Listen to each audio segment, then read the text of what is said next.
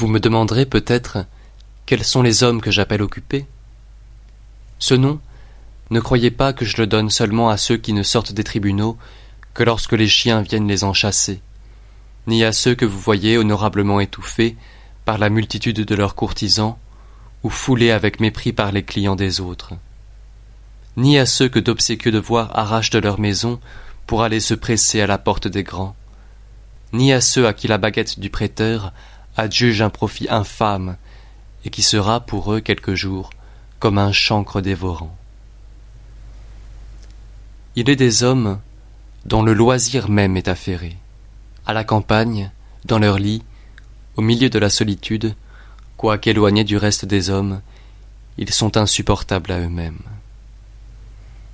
La vie de certaines gens ne peut être appelée une vie oisive, c'est une activité paresseuse. Appelez-vous oisif celui qui, avec une attention inquiète, s'occupe à ranger symétriquement des vases de Corinthe que la folle manie de quelques curieux a rendus précieux, et qui passe la plus grande partie de ses jours à polir des laines couvertes de rouille.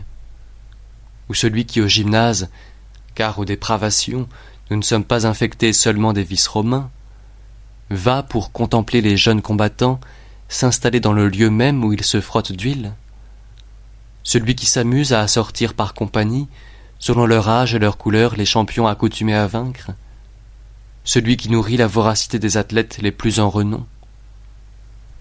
Direz-vous, livrés au repos, ceux qui passent tant d'heures chez un barbier, pour se faire arracher le moindre poil qui leur sera poussé pendant la nuit, pour tenir conseil sur chaque cheveu, pour qu'on relève leur coiffure abattue, et qu'on ramène également de chaque côté du front leurs cheveux clairsemés, comme ils se mettent en colère si le barbier, croyant avoir affaire à des hommes, met à les raser quelque négligence. Comme ils pâlissent de courroux s'il leur a coupé les faces d'un peu trop près, si quelques cheveux dépassent les autres, si tous ne tombent pas en boucle bien égale. Est-il un seul d'entre eux qui n'aime à mieux voir sa patrie en désordre que sa coiffure, qui ne soit plus inquiet de l'ajustement de sa tête que de sa santé, qui ne préféra être bien coiffé comme de bien Appelez-vous oisifs, ces hommes toujours occupés entre le peigne et le miroir. Que sont donc ceux qui ont l'esprit sans cesse tendu à composer, entendre et réciter des chansons, qui, forçant leur voix formée par la nature à rendre des sons simples et faciles, lui font exécuter les modulations apprêtées d'une languissante mélodie. Leurs doigts marquent sans cesse la mesure de calcaire qu'ils ont dans la tête, et même au milieu d'affaires sérieuses, dans des circonstances tristes, ils font entendre un léger fredonnement. Ces gens-là ne sont pas oisifs, mais inutilement occupés. Et certes, je ne regarderai pas leurs festins comme des moments de repos, quand je vois avec quelle sollicitude ils rangent leur vaisselle.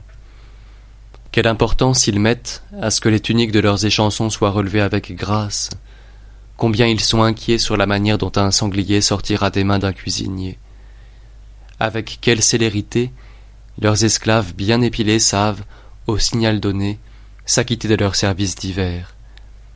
Avec quel art la volaille est découpée en menus morceaux, avec quel soin de malheureux esclaves font disparaître les dégoûtantes sécrétions des convives. C'est ainsi qu'on se fait une réputation de magnificence et de délicatesse. Les vices de ces gens-là accompagnent si constamment dans tous les moments de leur vie qu'ils mettent, même dans le boire et dans le manger, une ambitieuse vanité. Vous ne compterez pas, sans doute, parmi les oisifs, ces hommes lâches et mous qui se font promener de côté et d'autre en chaise et en litière, et qui, pour se faire porter ainsi, comme si l'obligation n'était indispensable, ne manquent jamais leur marquer qui ont besoin qu'on les avertisse du moment où ils doivent se laver, aller au bain ou souper. Si profonde est la mollesse où languit leur âme, qu'ils ne peuvent savoir par eux-mêmes s'ils ont appétit. J'ai ouï dire qu'un de ces voluptueux, si toutefois on peut nommer volupté ce complet oubli de la manière de vivre qui convient à l'homme, au moment où plusieurs bras l'enlevaient du bain et le plaçaient sur un siège, demanda Suis-je assis? Et cet homme qui ignore s'il est assis, pensez-vous qu'il puisse mieux savoir s'il vit, s'il voit, s'il est en repos? Je ne saurais dire s'il mérite plus de pitié pour être capable d'une telle ignorance que pour l'affecter. Car si ces gens-là oublient réellement bien des choses, ils feignent aussi d'en oublier beaucoup. Certains vices les charment comme la preuve d'une situation brillante. Il n'appartient qu'à un homme obscur et méprisable savoir ce qu'il fait. Allez maintenant dire que nos mimes chargent le tableau quand ils tournent en ridicule les excès de notre luxe. À coup sûr, ils en oublient beaucoup plus qu'ils n'en inventent.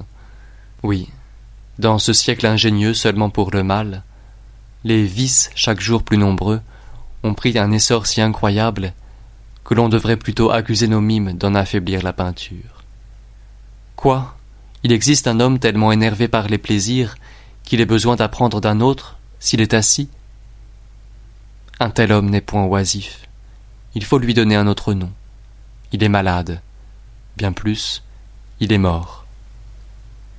Celui-là est oisif qui a le sentiment de son oisiveté.